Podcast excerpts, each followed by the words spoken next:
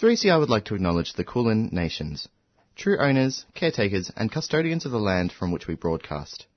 3CR pays respect to elders past and present of the Kulin Nation.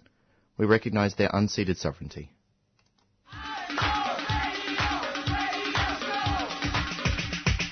This is 3CR Breakfast. Oh yeah. Alternative news, analysis and current affairs. Monday to Friday, 7am till 8.30am. Only double. Clap your hands.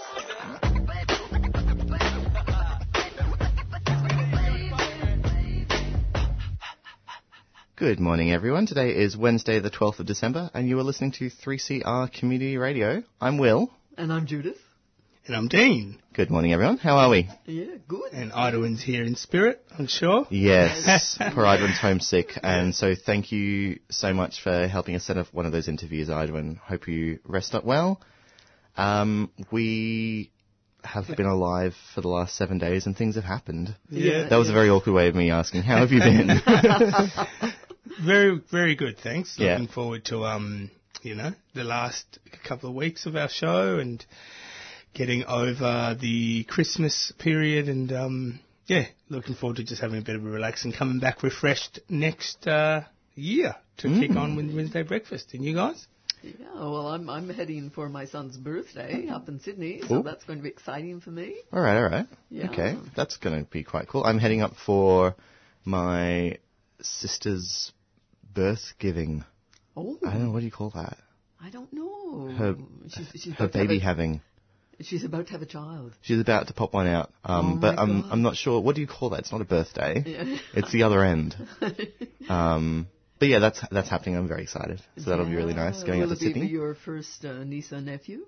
Yes. Well, my first direct niece and nephew. I've got many, many, many, many cousins. Oh, um. And they've all had kids, apparently. Yeah.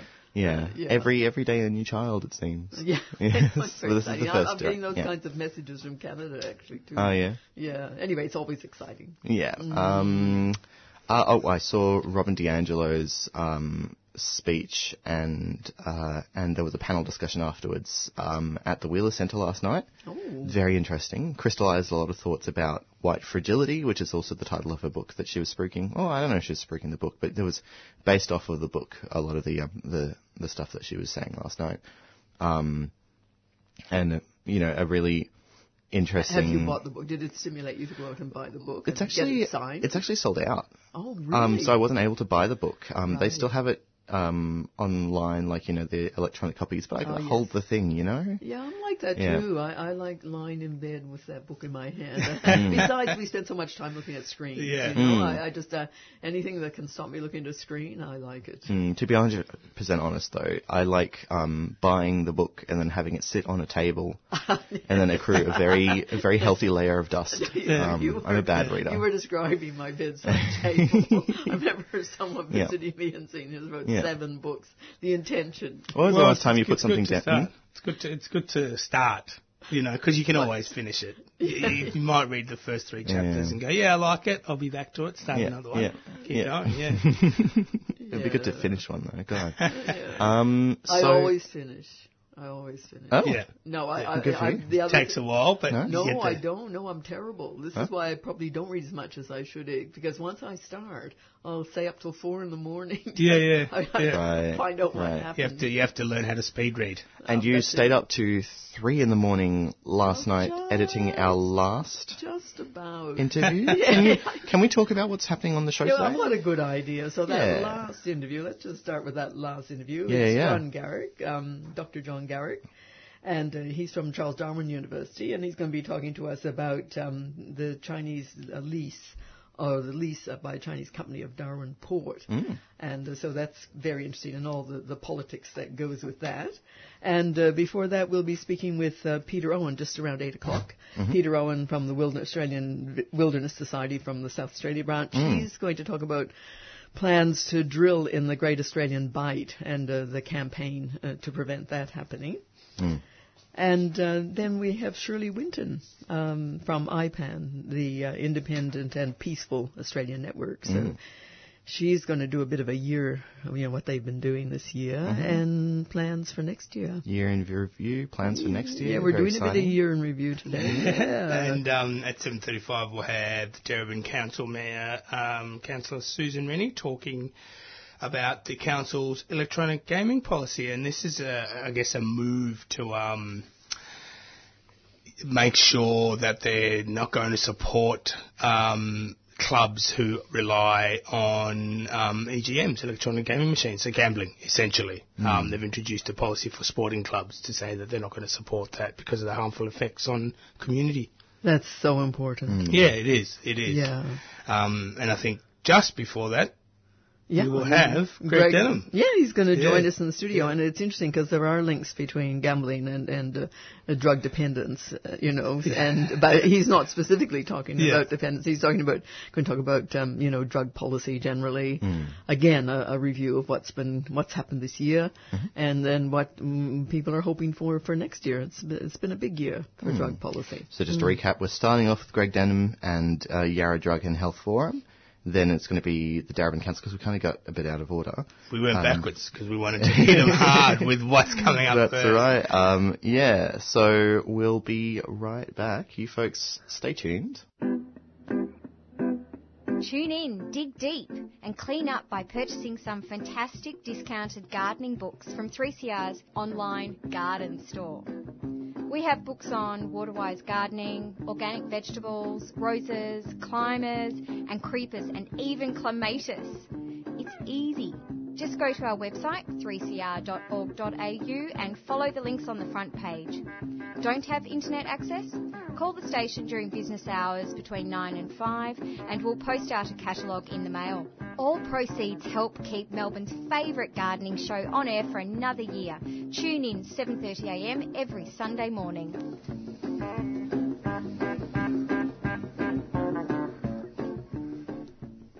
And you are listening to 3CR Community Radio. We're here in the studio with Greg, Greg Denham. Denham, yeah. Good morning. So, yeah, thanks for getting up early this morning, Greg. No, it's not early for me. Oh, This is okay. a sleeping. okay. Especially now that you can see at 5 o'clock in the morning. How fantastic. refreshing to have someone come in early in the show and not say, oh, you know what, I just had a can of V this morning and I feel like trash.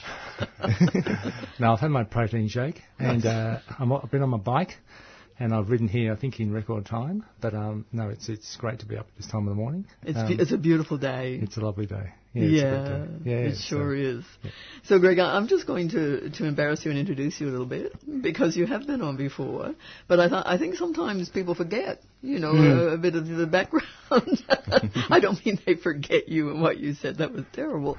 I mean, it meant that you know you become uh, almost a friend of the show, and people forget, you know, that um, you are, as we said, the executive officer of the Yarra Drug and Health Forum. But you've also had a lot of international experience working with police officers through the UN. Yes, correct? that's right. Yes, UNODC and UNA. So I've done a lot of work with police around um, gaining access to uh, people who use um, drugs, inject drugs, um, sex workers, men who have sex with men, um, accessing programs which prevent the spread of um, HIV. A lot of um, transitional, resource poor countries gaining access to needle and syringe programs, condoms, methadone is very, very difficult because the police take a very harsh line towards those you know, types of behaviours. And um, yeah, so uh, working with police um, in those countries, uh, I've worked in Nigeria, Tanzania, Kenya, South Africa, all throughout Southeast Asia. Um, I guess demonstrating to them um, the benefits not only of preventing HIV, obviously, uh, but also uh, the benefits to them in terms of reducing um, and also gaining access to um, programs which help keep communities safer, like like methadone, for example, which is a very good crime prevention tool. So that's the other sort of work I've been doing over the last um, 13 years. Yeah, and and seeing it as crime prevention as well. You know, people don't necessarily see it like that. No, no, that's right. It, it is um, a, an effective tool to reduce people's, um, I guess, activity in terms of their particularly injecting um, drug use, heroin use, and those that are um, maintaining their dependency um, through criminal activity. And, and that's only a small number, by the way. It's not the majority who who don't, Yes. yeah, commit other crimes. Um, I That- mean, that's an important myth to It is an important message. There is a lot of myths and misconceptions about um, illicit drug use in general, about um, the level of activity of crime that, that, that's associated with it. The majority of associated crime with um, illegal drugs is by the people who supply it and the criminal activity they're involved with, uh, particularly the, you know, other types of criminal behaviour that they use drug money to siphon into other criminal behaviour. But um, the majority of people that use illicit drugs don't necessarily have an issue with their drug use and aren't involved with uh, any other types of um, criminal behaviour, and that's one of the reasons why we want to change the law to make to make um, drug use a non-criminal offence, which I Yeah, think so is to, really to important. decriminalise. That's right, exactly. Yeah. That's why we want to decriminalise drug use. Yes. Yeah. So, so I think on, on that point, uh, let's look at how this year has been. Um, and from the at the Yarra Drug and Health Forum, I think you see the issues on the ground in the Yarra area. so yeah, you've we got do. that information. Yeah. But you also advocate for you know law reform and at a state level. So how's the year been? Um, Uh, well, it's been very exciting, of course. We had the medically supervised injecting room open up in July, and that's going really well. Uh, we found that uh, during the last state election that uh, the community response to the opposition, the Liberal uh, National Party's uh, policy to close it down, we found the community response was really a, a strong backlash against that policy, so which was very um, encouraging. So, very satisfying to see that. It was Yeah. it was quite strange that um, Matthew Guy decided to run that as one of his slogans during the election. you know, like he doesn't want his kids going to a s- to a school close to a safe injecting room. Yeah, I thought that was quite ironic um, in the first place that they actually, you know, he would think that where he lives, you know, there would be an issue with um, injecting drug use in public, um, which I guess indicates the divide between the people that, that I guess live and work and are associated with areas where there is, you know, fairly high levels of public injecting, and, and the people that are so, um, I guess, divorced from that environment, they have no idea about what's going on. You know, Matthew Guy had no idea what's going on in North Richmond, and I think that that really showed through his campaign. You know, the school that's right next to the uh, medically supervised injecting room has all along said that they want that room. You know, that they were very supportive. No one, no one asked the school. No. They just spent two hundred and fifty thousand dollars on ads. Yeah, that's right, exactly. Yeah. So it was very much a, a misinformation um, uh, campaign by the Liberals and Nationals about that, that program. So uh, and it was good to see that the the uh, community saw right through that. So that, and they and they voted against that, that sort of proposal. And a strong advocate of the safe injecting room is Fiona Patten, who's been brought back into the Senate, or at least we we got fairly strong promise that she will be. No, no, it's official. It's official? It's official. Oh, wow, yeah, okay, it's cool. official. There was an announcement yesterday, and That's uh, right. yes, it was. Yes. Uh, it, it was uh, an interesting time because um, you know she's been ahead, then she fell behind. It was kind of like Mm. um, one of those races where you were worrying, you know, who who's kind of what, what, whose nose, so to speak, was on on the finishing line. Mm. You know, whether it would be a photo finish, which, which it was, but. Yeah, no, it was um, a great, a great victory by her, a well-deserved victory, and uh, one which I hope now um, clearly indicates that you know we need to further progress drug policy reform um, in this state. Um, there's an appetite for it. Uh, there's community um, support for it, um, and I think Fiona is the person who can um, yeah, c- can can generate that type of. Um, Well, well, she's certain, certainly shown that leadership, and not only on uh, drug reform, I mean, in you know, promoting and getting people thinking more deeply, but on other issues as well. So, Oh, absolutely. She's Yeah. she's involved with um, a number of um, policy um, initiatives around the exclusion zone for the uh, fertility clinic in East Melbourne. Uh, she initiated the uh, Dying with Dignity legislation. So um, you know, um, she's obviously you know been a strong supporter of the injecting room. She she um, promoted or, or um, put that um, po- uh, policy legislation through through Parliament. So she's she's she's a doer. You know, she actually does stuff. So she's Yes. fantastic. so, so Greg, I mean, I'm curious. I mean, I think it's been quite a good year. I mean, the, the injecting room was certainly, super, medically supervised injecting room, certainly a, a win, or and a, a move in the right direction. What would you like to see now? I mean, wha- what's what's 2019 looking like in your in your Uh, view? It's going to be, um, I think, a year of uh, progress and change. Uh, I think, as I said before, there's an appetite for change. We had um, a pill testing um, pilot in Canberra at the beginning of the year. Oh, Yeah, just explain just explain a bit about the pill testing. Well, uh, the pill testing uh, that went ahead in Canberra was a pilot at the Groovin the Moo uh, festival, which um, I always love the names more than anything else. I'm just sorry I didn't get there. It sounds so good.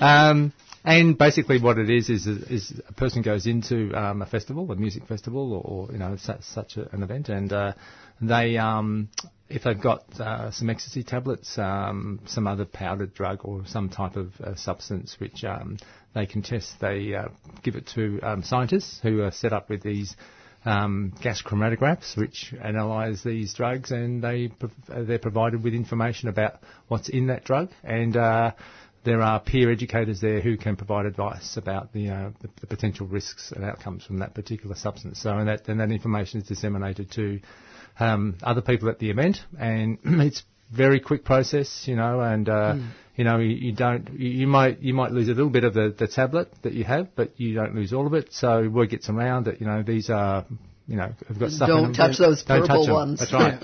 yeah. A- And you mentioned that you tried it in Canberra.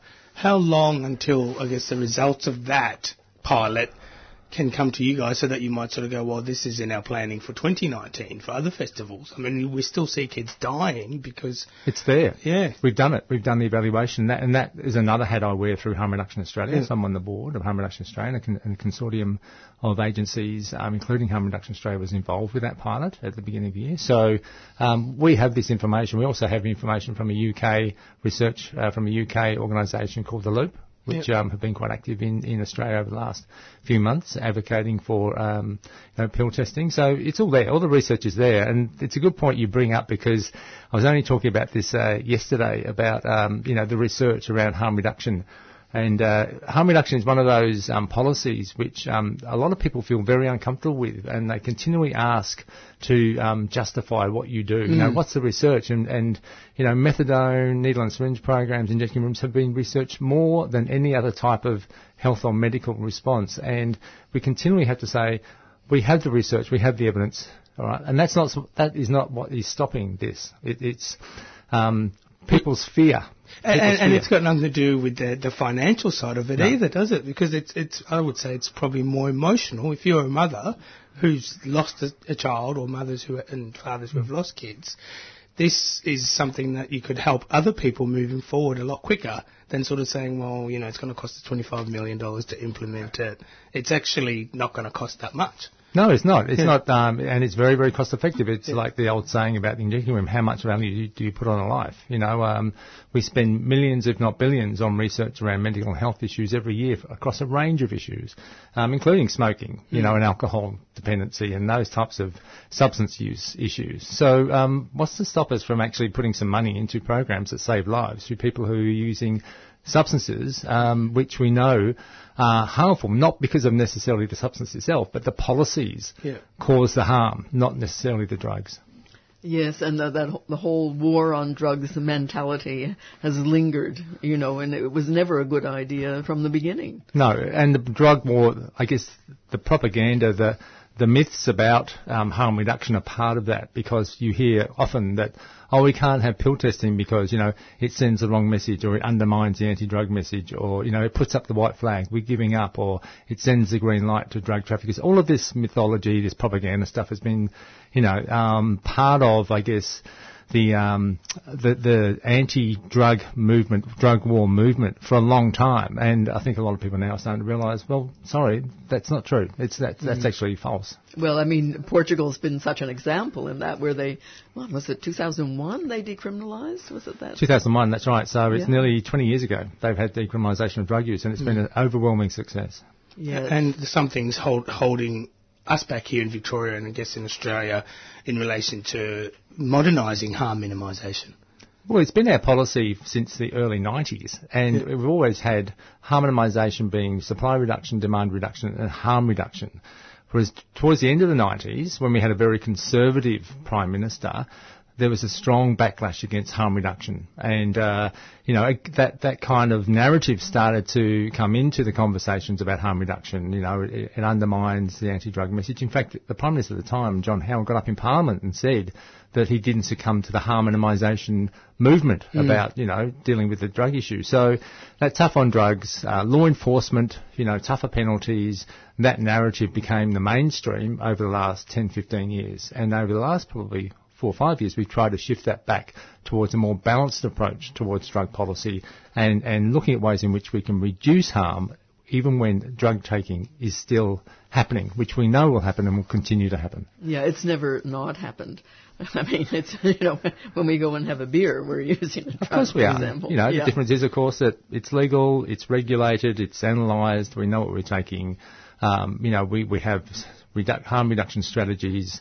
We have we have mechanisms, of course, to prevent harm to ourselves and others, like like drink driving and that type of thing. But that type of regulated, controlled um, availability of drugs is something that we should be considering and working our way towards across the whole drug spectrum, including heroin. Know, we we know programs such as um, um, heroin assisted treatment in Canada, in, in Switzerland, and in Germany and other places of the world works. Yes, and that that's the program where people have tried other methods that hasn't worked, but you have, uh, and then they prescribed heroin. That's right. That's right. yeah. It's pure and um, it's used in a, in a medical environment. The person um, has regular health checkups, and the research again shows that a person that goes on to heroin-assisted treatment um, reduces all of the, the, the more, um, I guess, all the, the, the more sort of um, non-drug related harms that that person's experiencing in their lives, like housing, employment, stable relationships, criminal activity, that type of thing, which which um, is often the, the the issues which the person has the most difficulty with. They don't have any difficulty with getting the drug, but it's the other issues in their life which causes them of, of, often more significant harm. Yeah. And I guess, um, you know, just to sort of move forward, you, you talk about 2019. Normally you have your public meetings the first Monday of every month. Um, I think between 12.30 and 2. 2019, when do you start and um, are you going to have more meetings? Yes, You know, yes, obviously, yes. yeah. Where we've been going since 1996, so uh, I don't see any reason why we can't go next year. Uh, Oh, I just mean adding, and I think Yeah, you know there might be a lot of people who might sort of start to then go, oh, can we have it every fortnight? Because it, it, there, there's that, you know, I think there's a groundswell of support from different people, groups who would be sort of be saying, you know, let's get onto this. There, there is that festival season coming up, for example, with the pill testing, but then there's other issues in relation to injecting rooms. Yes, and and so I guess you know what's on your agenda, or is your first meeting already planned? Uh, well, it, it's certainly um, it- it's certainly uh, booked in. We don't have a speaker. Um, we meet on the February the fourth, which is the first Monday of February, which is the first Monday of every month we meet, as you say, twelve thirty at the Richmond Town Hall.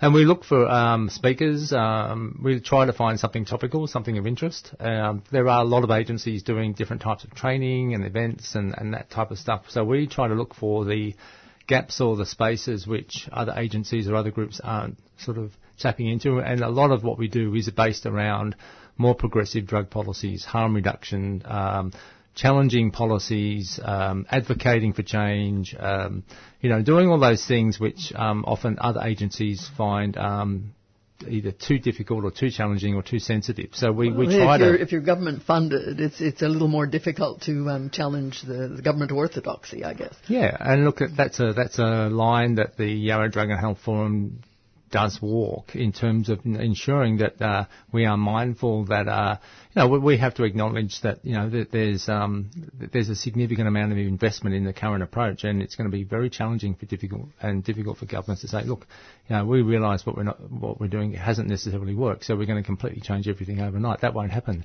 So what we try to do is we try to walk with policymakers and say, look, this is this is the approach we recommend, um, and it's worked elsewhere.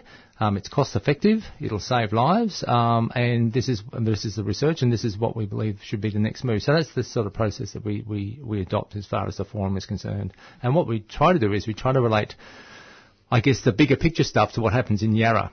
Bring it back to Yarra Drug and Health Forum because uh, we, we, for example, we have people from all over Melbourne coming to North Richmond to purchase and use heroin. And a lot of those people now obviously using the injecting room. But how, what's a way we can actually maybe look at look at ways to stop that pro- sort of process of people coming down all the way into North Richmond and then using in the injecting room?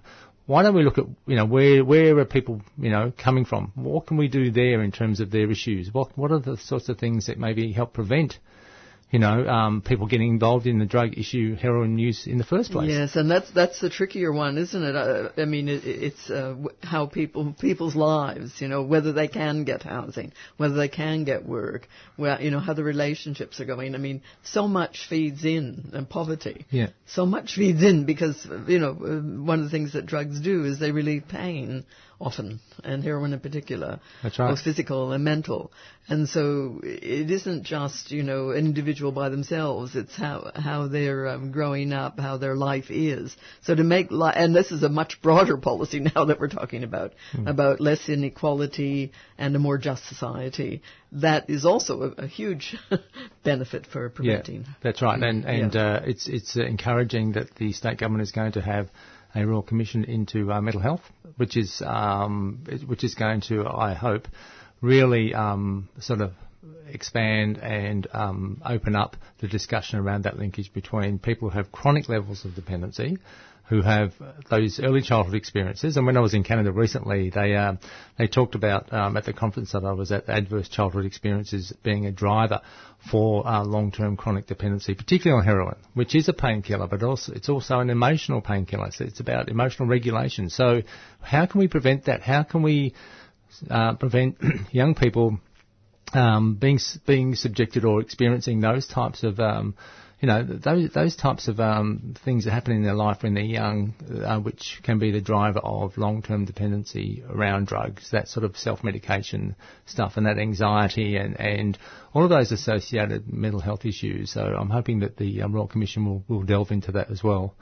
Yes. Well, it looks like an interesting year coming up. Yeah. No, I was just going to say yes, thank you, and thank you for joining us once again. Thanks for the in, in the studio. Um, we've just been, still are talking to Greg Denham, the Yarra Drug and Health Forum.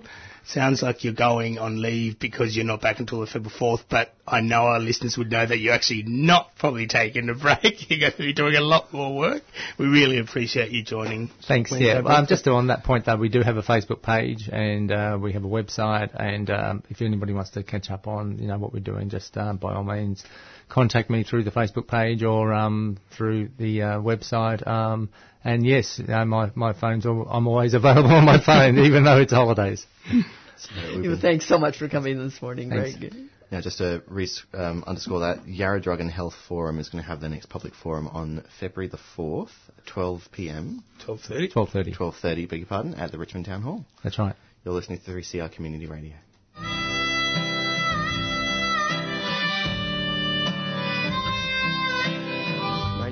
My name is Sel the Cooler Jelvin, and I am fighting for my life. Have you ever wondered what it'd be like to have to flee your own country, spend days or weeks in a leaky boat on dangerous rolling seas, and then arrive in a new country where you are terrorised even more? Well, that's the life confronting millions of people in this world who have no choice but to seek asylum.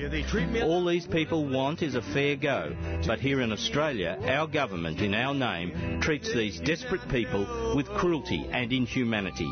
Here at 3CR, we aim to give these people a voice, a chance to speak out, and let you know that they are just like us, people with hopes and aspirations, people who deserve to be treated as we would expect to be treated if we found ourselves in this position.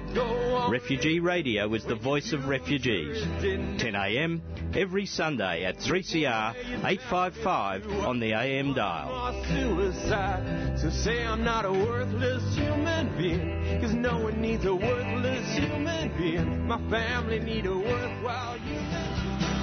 Cherish these moments while we are still young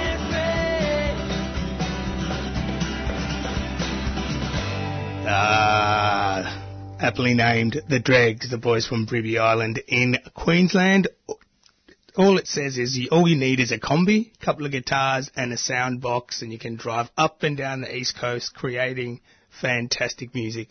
If you want to um, support local Australian music, go and check them out. Aptly named The Dregs. It's time now to get to our next guest. Um, Darebin Council yesterday mentioned that they have supported um, and will be supported in moving away from um, sorry, will be supporting sporting clubs and community groups from moving away from relying on electronic gaming machines as a source of revenue and recreation under their new electronic gaming machine policy and action plan, um, which was endorsed by the council on December the 3rd. Uh, essentially, uh, what is it? When you talk about, I guess, what has been happening in the the space of gambling, a lot of um, how can I put it? In size and importance, the gambling industry in Australia has grown significantly over the last three decades, and during this time, there's been a fourfold increase in real gambling turnover. Um, and I guess gambling is now a large taxation revenue earner for many governments at both federal and state levels. Um, and gambling has long been the subject essentially of intense debate. But at the same time, they talk about um, how there is some community benefit, the gaming um, and state revenue, and I guess some of the TAB and those organisations say there's some community benefits, but we know that gambling is not, you know, that beneficial. There is some very, very, um, uh, it causes distress for a lot of people. Um, gambling itself. So sporting clubs and local governments from all over the state who receive funding for some of the important upgrades to facilities would argue that this boosts local support and supports small business and creating and jobs somewhat in in um, opposition to, to, this that to the new policy. Yeah, but to find out a little bit more, Darebin City Council. we are joined by Susan um, Rennie, who is the mayor of Darebin Council. Good morning, Susan. Good morning. Bit long-winded there. I was trying. I was trying to sort of make a point as to, you know, the the the the, the opposition to what your government is doing. There's there's groups out there who believe that this creates jobs and supports a community, but I think it's a great initiative by Darebin to introduce this electronic gaming machines policy. Can you tell us a little bit about the policy itself and, and how long um, you've been working on it? Um, sure. So we first um, looked at developing a policy such as this over a year ago, and during the last year have undertaken significant consultation with clubs in Darebin to understand how reliant they are on poker machine revenue and the impact of um, a policy change in direction.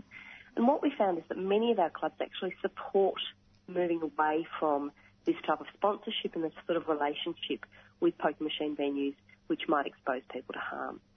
And at its very core, this is a policy about trying to limit the harm that $80 million worth of losses on poker machines cause to our community in Darebin. And, and those harms are significant. They include family violence and poverty and relationship breakdown. And um, we think that's actually really worth tackling and being very firm in our approach.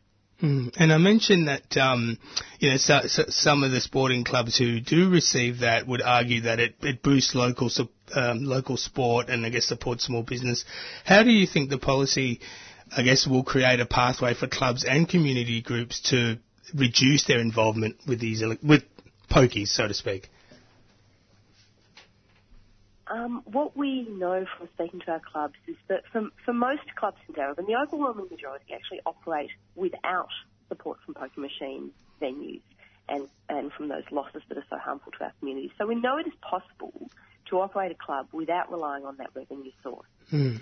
There were a handful of clubs that um, received small amounts of sponsorship from the uh, from the poker machine industry, and we're suggesting that taking that kind of money is a bit like taking money from the tobacco industry, and we don't do that anymore in Australia. We we made that change 30 years ago, and I think now we're looking to apply similar public health principles to to this field. And with those clubs, we're looking at assisting them with finding other sources of revenue. And some of the clubs have actually made that transition by themselves quite smoothly. So where they might have in the past received some money from a pokies venue to enable them to have branded um, tops for the kids, now they might go and find a real estate agent, for example, who could sponsor their, their kids' jerseys. And I think that's much healthier because I think it's really very poor for children to be running around with a pokies venue emblazoned on their soccer top. So And is that is that enough though? I guess uh, you know when we when we look at and um, maybe just playing the devil's advocate, the the rise in women being involved in sport, and then if you look at the Darebin community, you know some of those um, facilities are quite old, um, and the clubs are quite old. Uh, Where how are they going to get the money to then build you know, changing room facilities for, for girls, so to speak. Is how, you know, that's what I mean, I guess, by trying to get that revenue to do that. Is the council going to support them, or will the clubs have to try and find revenue on their own? So, well, typically those kind of upgrades have always been the domain of council, and they've always been things council has paid for. Great. In some cases, clubs have put in a contribution. Um, we've said that we won't have poker machine generated contributions coming into our facilities, that it's up to council to maintain them, and council has invested an enormous amount in improving change facilities, particularly for um, women to increase participation by women in sport, which is very, very important to us. Um, but, it, but it's interesting to note that one of our premier women's clubs in Darebin, the Darebin Falcons, Falcons. made a very conscious decision that that wasn't a revenue stream they were willing to participate in um, because it's not healthy and it sends the wrong message. So, I mean, th- Judith here, um, um, Mayor, Mayor Rennie, yeah. So I'm interested, I think we're seeing more young people actually become involved in gambling as well. I think that's one of the trends that's been happening. Yes, it's true that um, young people are particularly at risk, and, and that's partly because of the excessive advertising of gambling that we've seen on television, and much of that advertising links gambling and sport. And we're trying to really separate the two. I don't think gambling, and our council doesn't think gambling, has any place in sport. They should be separate, and it sends a much stronger message to our clubs and to kids who are playing sport that sport is about sport, it's not about the odds, and it's not about placing a bet. And in, in reality, I mean, for Darebin Council, I think you mentioned that not a lot of clubs in the area did um, have, you know, pokey support. And you worked with two major advocacy forums. I think one of them was their local government working group on gambling and the Victorian Local Governance Association. What what were some of their recommendations from that they gave you from your participation with them and some of the key takeouts as well?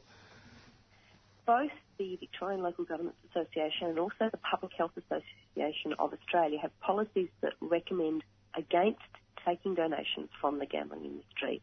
And they do that because there are actually harms associated Mm. with taking those donations. And so we've really looked at that principle and applied that to um, our community it, as a way of saying we don't want to be associated with harmful products. $80 million worth of harm in our community is enormous. We think about the, the family breakdown, the poverty, and that's something that we really want to tackle. And it has a flow-on effect when it comes to things like mental health, you know, crime, um, and things like that as well. Um, and the, the, the policy obviously was endorsed on December the 3rd. Just to, you know, sort of um, wrap it up there, the action plan is for four years, 2018 to 2022. That's right. Where can people go and have a quick look at it? Because I think I was calling it EGMs, which is electronic gaming machine, but essentially most of us know them as pokies, don't we? Yes. So people can find the policy on our website, and part of the policy is a, a, a significant transition plan for um, clubs, particularly the one club in Darebin that does actually operate poker machines, to ensure that they can remain a, a viable club um, whilst finding alternative sources of revenue. And, and we think that will contribute to a much healthier community. And um, we really, as I said, want to tackle that harm that is occurring to our community at the moment.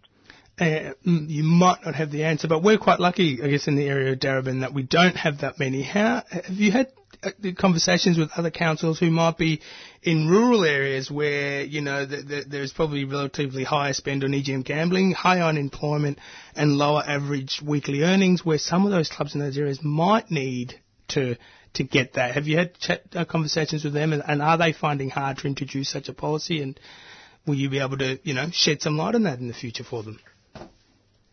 Look, I, I hope that other local councils will look at our policy and think about adopting something similar, but ultimately it's up to each community hmm. to work out what works for them.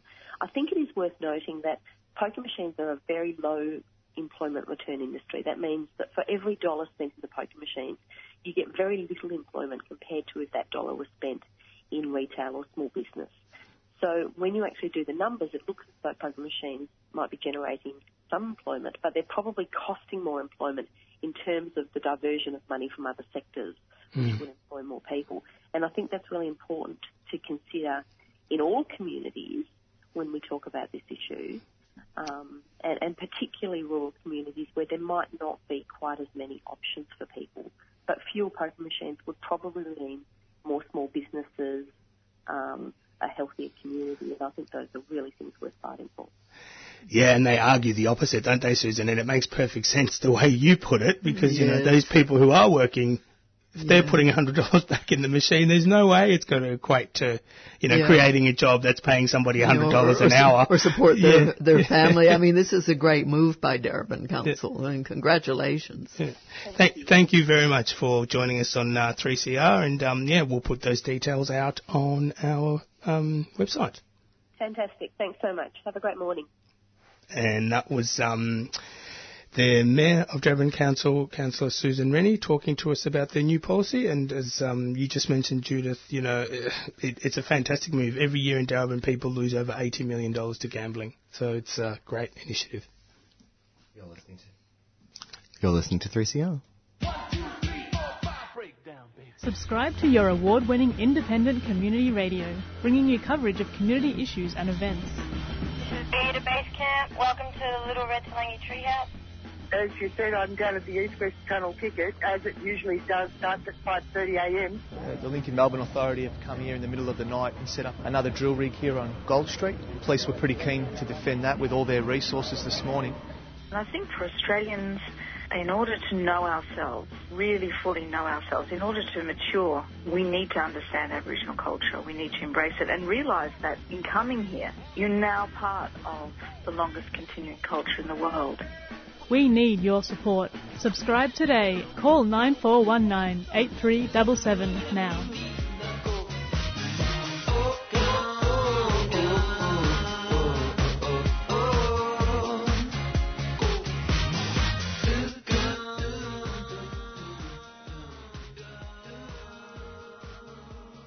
Good song for your morning there. That was Axis Mundi by uh, Alex Anwandter. Uh, you are listening to 3CR Community Radio. What do we have coming up? And on the line, we have Shirley Winton, who's the nas- on the National Coordinating Committee of IPAN, the In- Independent and Peaceful Australia Network. And she's going to tell us about the work of IPAN and uh, what they've been doing over the last year and what's coming up. Are you there, Shirley? Yes, I am. Good morning, everyone. Yeah, good. Thanks for joining us this morning, Shirley. You're welcome. Thank you for having me. Yeah, so I know, I mean, I think IPAN's been going about six years now. Would that be right? Yeah, that's right. So it was actually formed in um, 2012, and it was um, in response to the announcement in Australian Parliament by uh, the former President of the America, Barack Obama, with the um, you know with the support uh, with uh, of the government at the time, the Australian government, the Labor government at the time, um, of the US pivot into Asia Pacific, which would move 60% of the US military naval forces from around the world to Asia Pacific.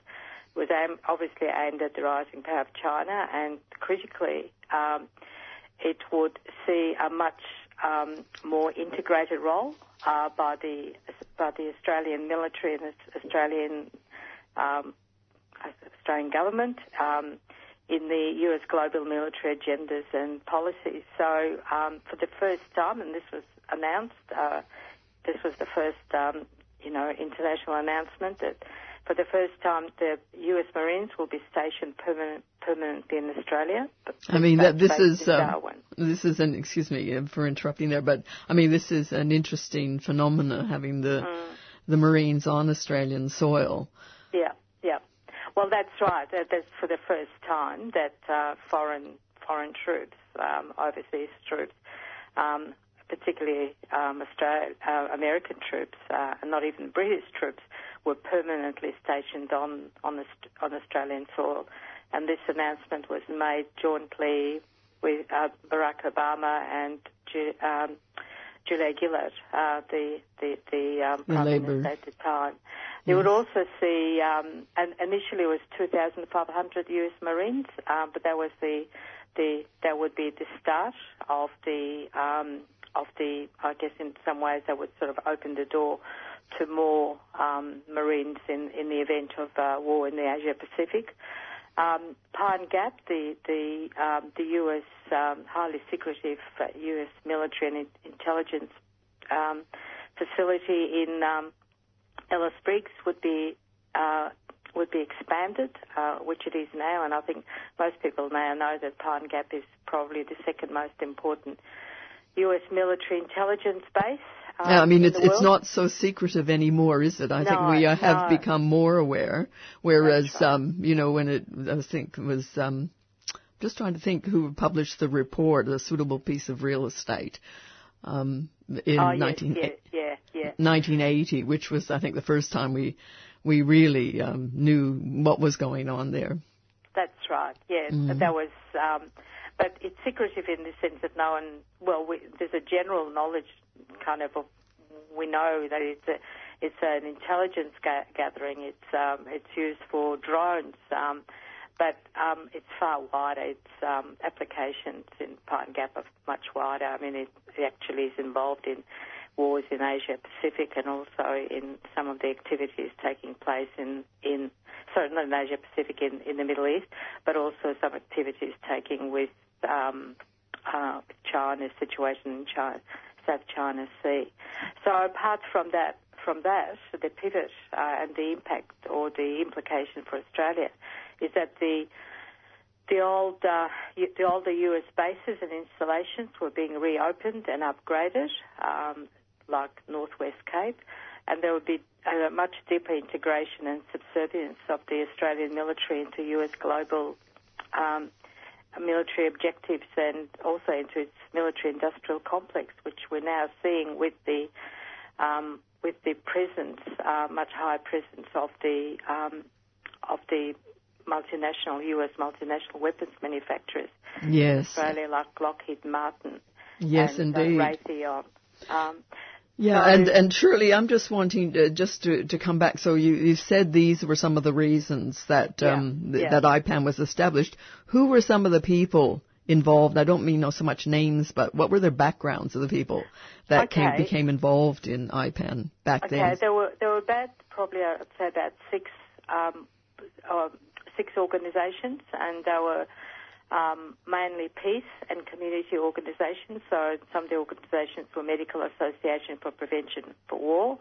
Um, in in Victoria, uh, Just Peace in Queensland, which is also a, quite a, an old, you know, um, an organ and a very active organisation in Queensland that has been um, actively involved around peace for a long time.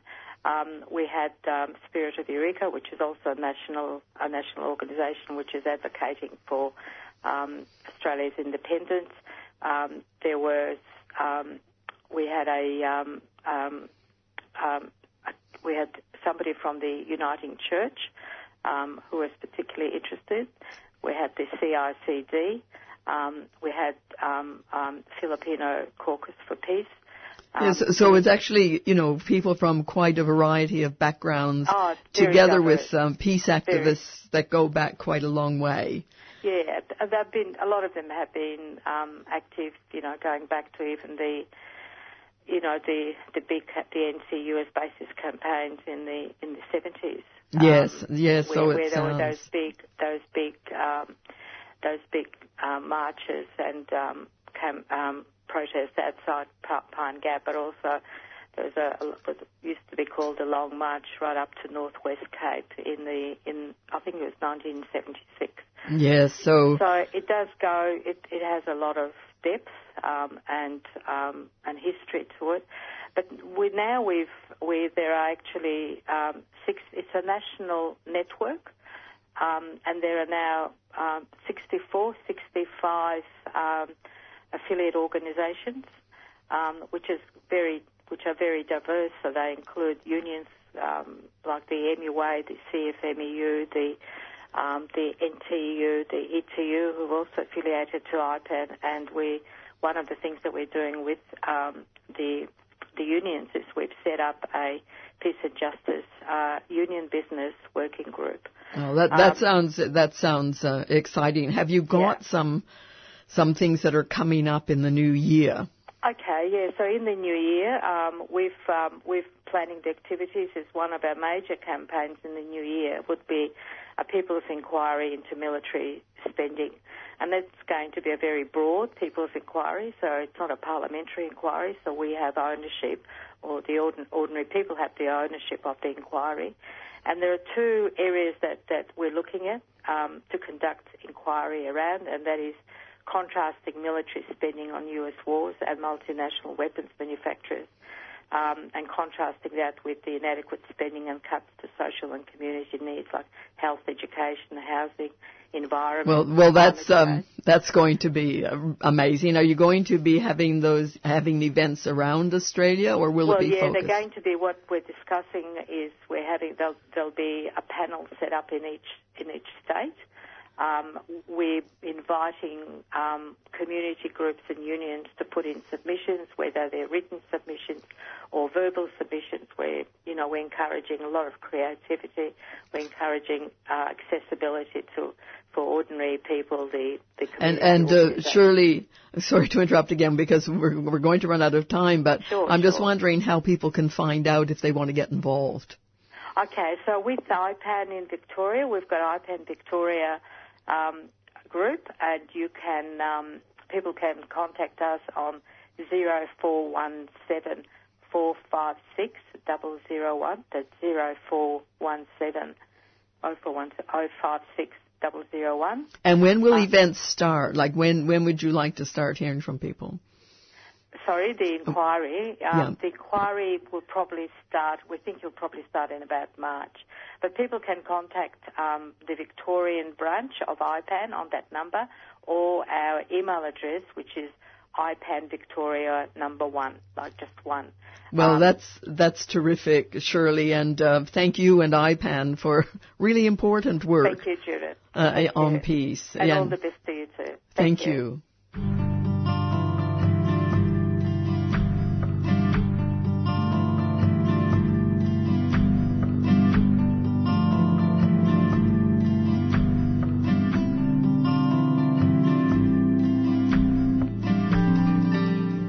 uh, welcome to 3CR again. If you've just tuned in or if you've been listening all along, it's been great to have your company this morning. And we want to also just to give a little shout out to, to our, our, our sisters and brothers in Tuesday breakfast and particularly to Ayan Shira, who at the 3CR Community Awards on Friday night ran away with the troublemaker of the, yeah, troublemaker That's award. right. Yeah, Ayan Shidua won that for um, the great work on, uh, I believe it's Accent of Women. That's um, right. With Giselle Yeah, Hanna. that's right. And also on Tuesday Breakfast. But also Tuesday Breakfast themselves won a award for Best New Show. Tuesday Breakfast, as we know, there have been Tuesdays since the beginning of time.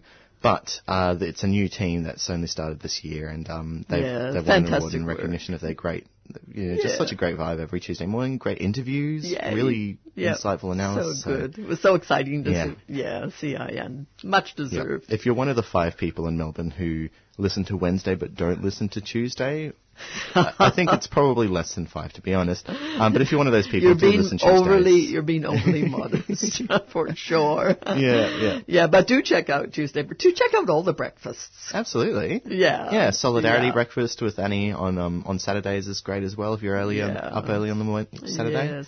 Well, uh, one person who's up early this morning is Peter Owen because we're call- speaking to him in Adelaide. So I think it's about 7.30 his time and uh, we're in a more comfortable 8 o'clock slot. so Peter is the uh, South Australian Director of the Wilderness Society and um, he's going to tell us about their campaign to prevent drilling in the Great Australian Bight. So Peter, welcome to the 3CR Wednesday Breakfast. Thank you. And and that wasn't true. We have ten people listening at least. and uh, so, uh, Peter, first of all, I think for people in Victoria who may not have got out to the Bight, the Great Australian Bight, because it is a, a bit remote if you're going all the way out to the Nullarbor, uh, can you tell us a bit about, you know, what it is? Like, what, what's the extent of it? Well, the Great Australian Bight is, is a huge expanse of water across southern Australia. um, but it's also home to what some of the most significant uh, whale nurseries in the world. It's a magnificent marine wilderness area uh, that's currently under threat with plans to expand the oil industry into the region and carry out uh, very risky uh, deep sea oil drilling. So, who's yeah, threatening the Great Australian Bight with their oil drilling? Well, there's been numerous companies over the last few years, um, which has obviously triggered a huge uh, environmental campaign uh, across southern Australia. Uh, initially, it was BP, uh, then Chevron. Both of those companies have, have since withdrawn uh, their push to drill, uh, but now we're dealing with uh, a company that's two thirds owned by the Norwegian government called Equinor. Who are now pushing to get approval from the Australian regulator, NOPSEMA, to drill the Great Australian Bight Whale Nursery late next year. And, what are the um, well? First of all, I mean, I understand that uh, you know waters that you know will or and any problems that come out of this will also affect both Western Australia, the south of Western Australia, the southeast probably, and also Victoria. So, I mean, it, while it's very localized in one way, it isn't in another. What are the risks of drilling in the Bight? Well, the, the, the Bight is a very, very rough, very remote, and very deep uh, part of the world. If we remember back to about 2010, there was a massive uh, oil disaster in the Gulf of Mexico. Uh, you know, that was in the middle of, you know, what's a relatively sheltered bay and an easy drilling proposition. Uh, also in the middle of one of the most industrialised areas on the planet with all of the infrastructure you could possibly imagine to shut an oil blowout down, and it still took three months to do that. Um, so oil spill modelling for the Bight shows that uh, you know the, the consequences of a blowout are catastrophic, um, and probably would not be able to actually be dealt with just due to the fact that there is no infrastructure there and it's incredibly deep and remote. So uh, obviously there's serious concern and serious opposition to these proposals because, um, yeah, it's it's it's a, a high risk proposition. And and who's done the modelling? Uh, if if there were um, you know a, a blowout, who's done the modelling? Well, the, Wilderness Society commissioned independent oil spill modelling a couple of years ago uh, when we couldn't actually get it to be made public from BP when they were looking to and pushing uh, for approvals, um, and that showed the extent of what was possible. What's interesting then, just before BP withdrew uh, their plans to drill, they released their own internal modelling, which made the Wilderness Society's modelling look conservative. Um, so we've known for some years now the magnitude of the risk. So you know we would suggest that it's it's highly irresponsible for um, people within, you know, state and federal Australian governments to be continuing to, to, to push and advocate for this process. And it, I think it's highly irresponsible for oil in, oil industry uh, proponents, uh, you know, to be pushing as well, given the information that we now we now and what we now know. So, so who is supporting this? I mean, there must be some benefits, surely, if people are supporting it. Well, it's predominantly advocates for the oil industry and obviously oil industry advocates within uh, the coalition and the Labor Party. Uh, there are very few others that are supporting this at all. I mean, there's there's now 13 or 14 local local councils that have passed resolutions, uh, you know, raising serious concern with the risk. And in, in fact, just last night, the Surf uh, Coast Shire in Victoria, uh, your home home state, uh, passed passed a motion. So it's literally less than 12 hours old and they joined a growing list of, of councils representing well over half a million people now, saying that this is just not on. You know, the, the risks here are, are serious. So, you know, we, we need state and federal governments to hear this message and just to step up and act responsibly and, uh, you know, get on with protecting the Great Australian Bight and the people uh, that they're elected to represent the interests of. Uh, and Peter, you talk about the Great Australian Bight. Obviously, it's somewhere between I think Port Lincoln and the Eyre Peninsula. Does does it have the same protection status as something like the Great Barrier Reef? And if not, why aren't we trying to get it uh, similar? Well, yeah, I mean, it, it, should have. I mean, the Bight, the Bight is a vast area. As I said, it's covered in, in South Australian, but also federal marine parks. It's, as I said, it's also home to one of some of the most significant whale nurseries in the world. Um, it, it it needs that status. So there's there's nominations at the moment for national heritage listing. There's also you know a lot of talk about world heritage listing. The Bight is one of one of the world's magnificent nat- natural assets. You know, it's on a par with the Barrier Reef. It's on a par with Antarctica, um, etc. In terms of its wilderness value. So it's absolutely an area that needs uh, much higher levels of protection, and it's a completely inappropriate place to be pushing to expand the fossil fuel industry. But I mean, I'd add to that there too.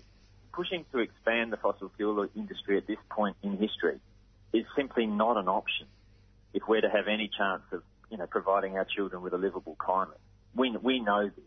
So not only is this a high risk proposition into a magnificent wilderness area, uh, it's also a totally irresponsible scenario when you consider the climate predicament that we are now in. Pushing to expand the fossil fuel industry simply can't happen.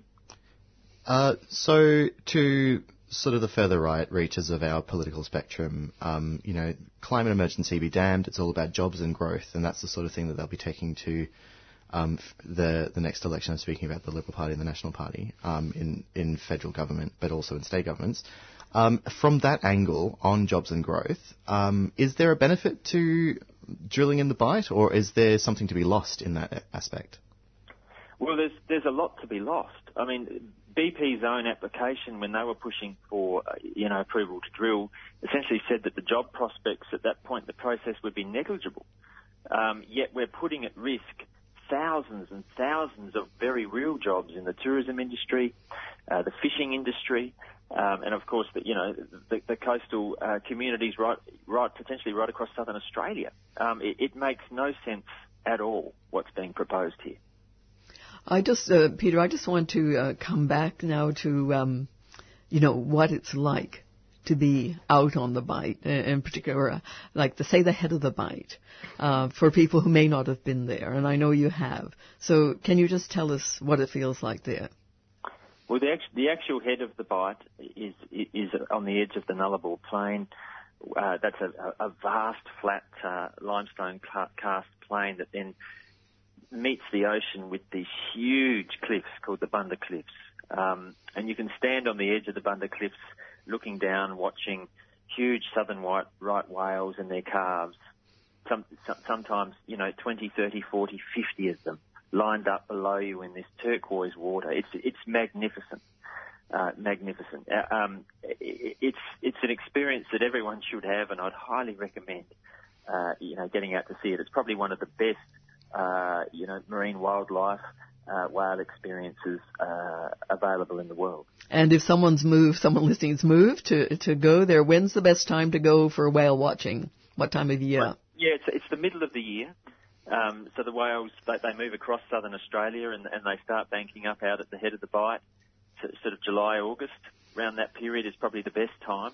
Um, it, it varies a little bit, but uh, you know that's where, that's where you'd aim. It's also that's also a cooler uh, point in the year, obviously. Yeah, a bit more And, uh, comfortable out in, out in the yeah, Nullarbor. Yeah, the out in Nullarbor in the, in the summer is, is, is very hot. So, um, but it's yeah, it's, it's one of one of the world's wonders, um, and I highly recommend you know people if they have a chance to, to, to get out and uh, stand at the head of the Bight around that time and and watch these amazing creatures with their calves. It's, Yes, for sure. And if people want to get involved in the campaign, uh, what can they do? Yeah, well, have a look at the uh, the Wilderness Society South Australia Facebook page, uh, but also the Great Australian Bight Alliance, which is a is a huge platform of environmental groups now, both right across Australia and the world, uh, that are standing together, uh, you know, in opposition to what's being proposed. So that's the Great Australian Bight Alliance. There's a website and a Facebook page. As well as the Wilderness Society of South Australia um, Facebook page uh, has plenty of updates and ways people can get involved. Peter Owen, thank you so much for coming on 3CR Wednesday Breakfast this morning. It's been great to find out more about the Bight and, and what's happening there. Thanks very much for the opportunity.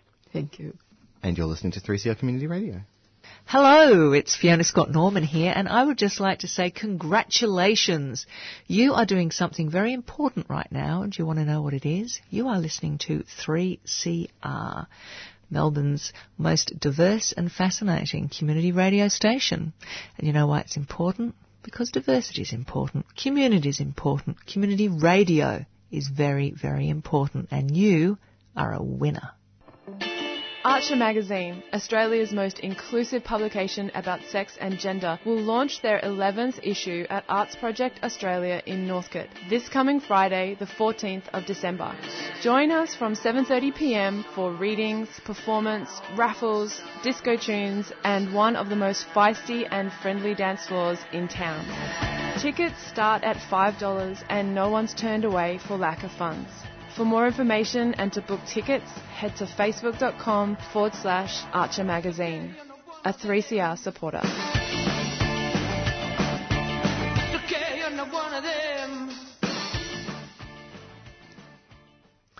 And um, we were just speaking before the music or, and before that announcement to Peter Owen uh, from the Wilderness Society. And one, if if you haven't been able to get out to the Bight, and uh, if you won't be able to for a while, there is actually a really good documentary that the Wilderness Society made with a number of other organizations called JEEDARA, and that's spelled J E E D A R A, uh, in which they took um, the Sea Shep boat, uh, boat. I think it was the um, sorry, I can't remember the name of the boat, but anyway, part of the, the Sea Shepherd um, fleet, I guess, up to um, the Great Australian Bight, and there's amazing footage of the land and the country, and also we also hear from Bunna Lawrie, who's uh, one of the indigenous peoples who is responsible for the Bight out there, and uh, I mean it's just a beautiful, um, a beautiful film. Um, yeah, so it's actually it's the Steve Irwin is the name of the boat that went that went up. Yeah. Um, so yes, so so do listen and uh, and uh, wa- I mean check out the Bight and uh, have a look and see see that film because it's quite inspirational. Now coming up now we have um, an interview that I did earlier in the week on Tuesday with John Garrick, who's a senior lecturer in business law at Charles Darwin University. Now, John's got a lot of experience. He's been in private legal practice, specializing in commercial law, Chinese commercial law reform, international comparative law. He's worked in um, legal practice and academia both in Hong Kong, uh, the Middle East, and in North America and Australia as well. So, a good understanding of the international law perspective. And he recently published an article in The Conversation entitled Darwin Port's Sale is a blueprint for China's future economic expansion. So when we spoke, he, he um, also alerted me to an earlier article that he'd written, um, which was to do with and provided some background about um, g- general concerns about developing countries in the Pacific not being able to make, pay back their debts to China, so taking loans from China, not being able to pay their debts, um, and it's often called debt trap uh, diplomacy. So there's a lot of information around about that. So that was kind of the uh, context for him then writing his second paper. So let's hear what he has to say about uh, the debt trap diplomacy. when the APEC summit was building up in Port Moresby, there was really a lot of concern about some of the Pacific nations such as Tonga and Vanuatu simply getting themselves into a level of debt that they were never going to be able to repay. When Sri Lanka defaulted, China took the port and 15,000 acres of surrounding waterfront acreage in return for the default. It became a pretty serious matter. Could this be done elsewhere? And that's the question, isn't it? It just mirrors what the British did in Southeast Asia when they Oh, no. uh, Well, Hong it- it- Kong for 99 years. A- absolutely, which makes it even more intriguing that uh, history repeats itself. So could you explain China's Belt and Road policy? China's uh, One Belt, One Road initiative is uh, one of Xi Jinping's signature uh, policies. It was announced about five years ago as a, an attempt to connect China to Europe right through Dushanbe and Samarkand, Tehran, Istanbul and right up to Moscow and uh, as far as to Rotterdam and uh, that's the road. The Maritime Silk Road is the route that goes via the sea, via Colombo and uh, Calcutta and connects to Africa as well. Nairobi and Chinese also have a very strong interest in the in the port in Athens. It is part of China's uh, strategy to develop a global supply chain uh, of ports. Uh, goes with the Belt and Road strategy. In China's current five-year plan, there is a linkage of civilian development first, later uh, military uh, development uh, to go with it, to develop strategic support points to assist uh, China defending maritime channel security and uh, to control key waterways. The recent announcement of a new sister city agreement between Darwin and the Yuzhou district in Guangzhou in China has raised concerns in Australia. That agreement is simply a municipal agreement between Darwin with an equivalent local government in the um, Yushu, Yushu district in Guangzhou. It's not part of the Belt and Road, but what's intriguing is that it was described in Chinese media as being a part of uh, the and Road initiative. It was built up into something of greater significance over there Whereas Yeah. here, it's just one more sister city. absolutely correct. It's just another sister city arrangement. It was blown up into something beyond uh, what it was understood to be from this end. Also, And, uh, it comes after um, the Darwin port has been leased for 99 years. Well, the, the port was owned by the Northern Territory government, and there was a local operator that was known as the Port of Darwin. They were aware that the future needs of the port would require substantial funds to upgrade it, and the growing expectation that this port was going to have a more vital role to play uh, as a gateway to Asia uh, at the northern part of Australia. Requests were made, repeated requests to various uh, Commonwealth governments over the years for funding to upgrade the infrastructure of the port to meet the growing demand. The requests for funding were rejected. And, uh, at the time, the Commonwealth Government agency, which was uh, providing the feedback to the Northern Territory Government, was Infrastructure Australia, and they recommended privatisation. It went to the strongest bid, that was uh, from the Chinese-owned company uh, Landbridge. So how much did they Yeah. pay? $506 million with an understanding that the new operator would upgrade the facility. Now, it seems to me that 506 million is really, it's not a lot of money to buy a lease. It's not a lot of money to buy a 99-year lease uh, over a strategic asset, uh, most certainly. But I, I guess on the other hand, if there's uh, embedded uh, clauses relating to uh, uh, upgrading the facility over time, and for that facility to be uh, put to greater use. So, so uh, in a sense, that was the what they got the lease for, 506 million. But it was Correct. also with a proviso that you know the development that was required would happen, and that would be at the expense of the company that leased it. I, I gather from what you're saying. Yeah, I, I don't know the detail of Mhm. that small print. I, I think you'd find that uh, there's commercial and uh, in confidence aspects to that because they're managing a, a long-term investment with uh, large borrowings to pull it all off. If that's the kind of money you're looking at, the Commonwealth government's failure to support the, the people of Darwin or that port and developing it was very short-sighted. Like just one more example of rural Australia or remote Australia not getting the attention it deserves. I think that's a, a reasonable interpretation on that. But few questions were raised in Canberra about the proposed lease of the Port of Darwin. The Darwin Port lease sale was approved by the Department of Defence and uh, my understanding is it was also screened by ASIO and the Foreign Investments Review Board. It got the green light.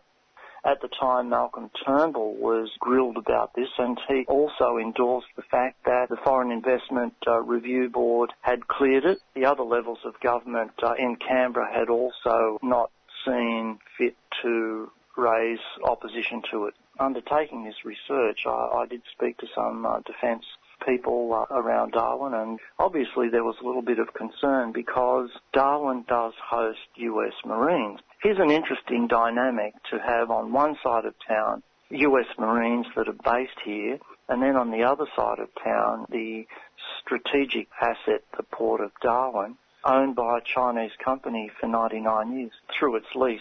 How did the U.S.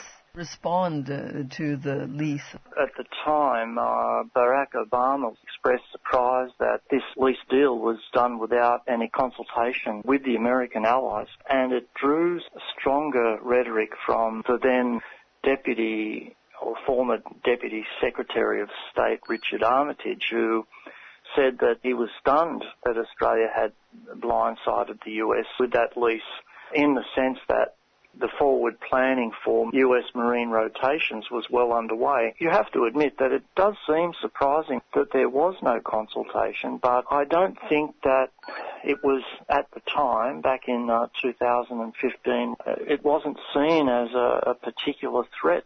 I mean, it, it does it does make you feel like you know there's not a very good uh, China literacy within the federal government. I can't really comment on that level of China literacy in the federal government. However, uh, I think there's a pretty keen awareness that uh, there's a critical balancing act to be um, to be managed here. That there are strong tensions on both sides, and Australia's in a position where it doesn't want to offend either party you know, there's been a bit of indecision and a little bit of perhaps even clumsiness around the edges of managing that tension. I'm not sure it's a lack of China literacy, but more a growing awareness that uh, there's a new role to be played by Australia in uh, relationship between the US and China.